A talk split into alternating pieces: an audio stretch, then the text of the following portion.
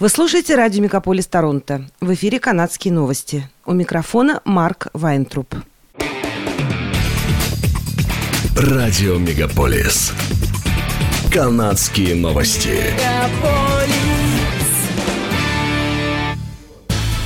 В эфире «Канадские новости». У микрофона Марк Вайнтруп. Канада намерена с 2025 года стать основным поставщиком сжиженного природного газа СПГ для Южной Кореи и Японии. С таким заявлением выступила глава канадского МИД Мелани Жоли, передает The Canadian Press. По словам министра, находящейся с визитом в южнокорейской столице, в 2025 году в Британской Колумбии заработает крупный СПГ-терминал, 20% в котором будет принадлежать японским и южнокорейским компаниям. Завод LNG Canada уже готов более чем на 70%. На побережье Китимати сюда активно доставляют модули с китайских верфей. Этот проект имеет серьезные преимущества перед добычей на побережье Мексиканского залива США, потому что он намного ближе к Азии и не требует доставки через перегруженный Панамский канал. Помимо Shell, в консорциум входят корпорации Mitsubishi, PetroChina, Korea Gas и Petroleum National. Экономисты банка Royal Bank of Canada ожидают, что в первом квартале 2023 года в стране начнется рецессия. Рынки жилья резко охладились.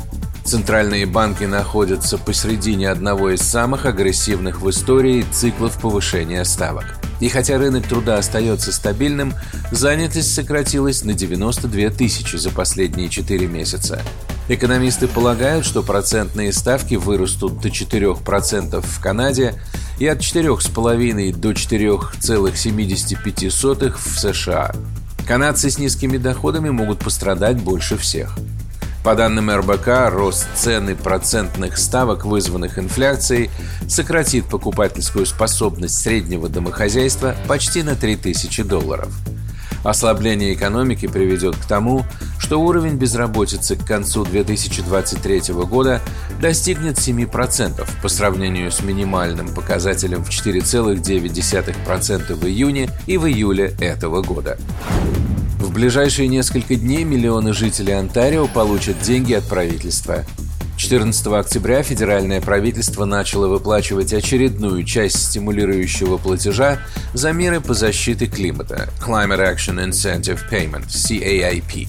Это безналоговый платеж, созданный для того, чтобы помочь компенсировать затраты на федеральное ценообразование на загрязнение окружающей среды. Введен он был в 2019 году после того, как федеральное правительство установило национальную цену на загрязнение окружающей среды углеродами. Ранее CIIP выдавалась ежегодно, но с июля правительство перешло на ежеквартальные выплаты. Первый платеж был отправлен жителям Онтарио 15 июля и включал ретроактивную сумму за апрель 2022 года.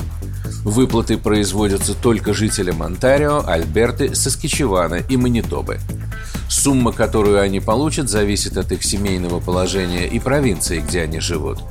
К примеру, в Онтарио программа предоставляет ежегодный кредит в размере 373 долларов для отдельного лица и 186 долларов на супруга или партнера по гражданскому браку. Людям не нужно подавать заявление на получение CAIP.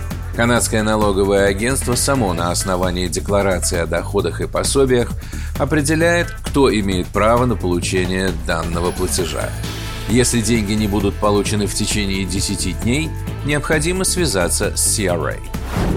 Правоохранители арестовали четырех подростков, некоторым из которых всего по 14 лет, в связи с серией угонов автомобилей и ограбления аптек, которые происходили в Торонто и Йорке в течение последних двух недель. Предполагается, что подозреваемые несут ответственность как минимум за три угона автомобилей и 8 ограблений аптек, совершенных в период с 19 сентября по 4 октября. В пресс-релизе полиции сообщается, что один или двое участников преступной группы подходили к автомобилям, направляя на водителя пистолет и требовали ключи и имущество.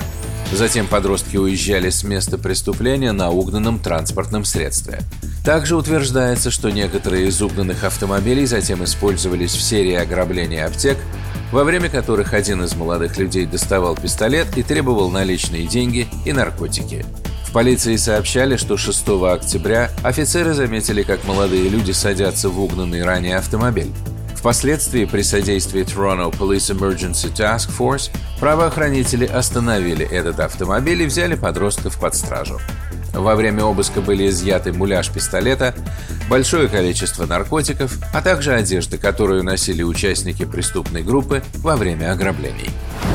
Увеличение количества случаев заражения коронавирусом, которое отмечается в Европе, говорит о приближении очередной волны эпидемии коронавируса – об этом говорится 12 октября в совместном заявлении Еврокомиссара по здравоохранению, регионального директора по Европе в Всемирной организации здравоохранения и директора Европейского центра профилактики и контроля заболеваний.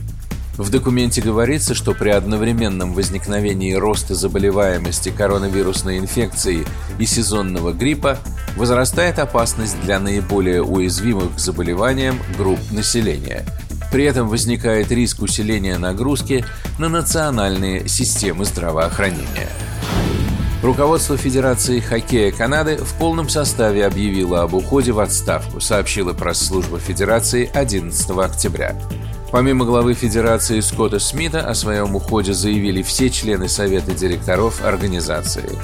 Кроме того, Федерация лишилась большого количества спонсоров – Сейчас управление организацией переходит в руки Временного комитета вплоть до назначения нового главы Федерации после выборов Совета директоров 17 декабря 2022 года.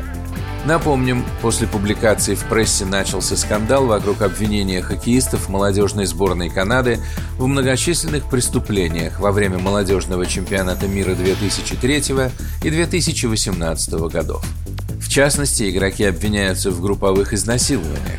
Утверждается, что верхушка Федерации знала об этих фактах, но скрывала их. Сейчас полиция проводит свое расследование этих обвинений. Джастин Бибер откладывает оставшиеся концерты своего мирового турне. Причина – состояние его здоровья.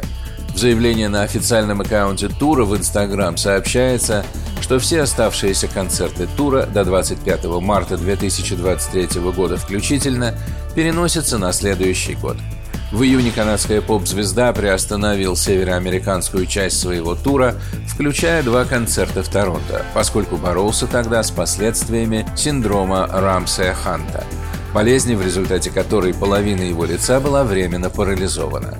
Певец вернулся на сцену в следующем месяце с концертом в Италии, но позже сказал, что участие в шести шоу, кульминацией которых стало его выступление на Rock in Rio в Бразилии, очень сильно сказалось на нем. Владельцам билетов отмененных концертов рекомендовано ждать дальнейших новостей о датах, местах и городах. Это были канадские новости. С вами был Марк Вайнтроп. Оставайтесь с нами, не переключайтесь. Берегите себя и друг друга.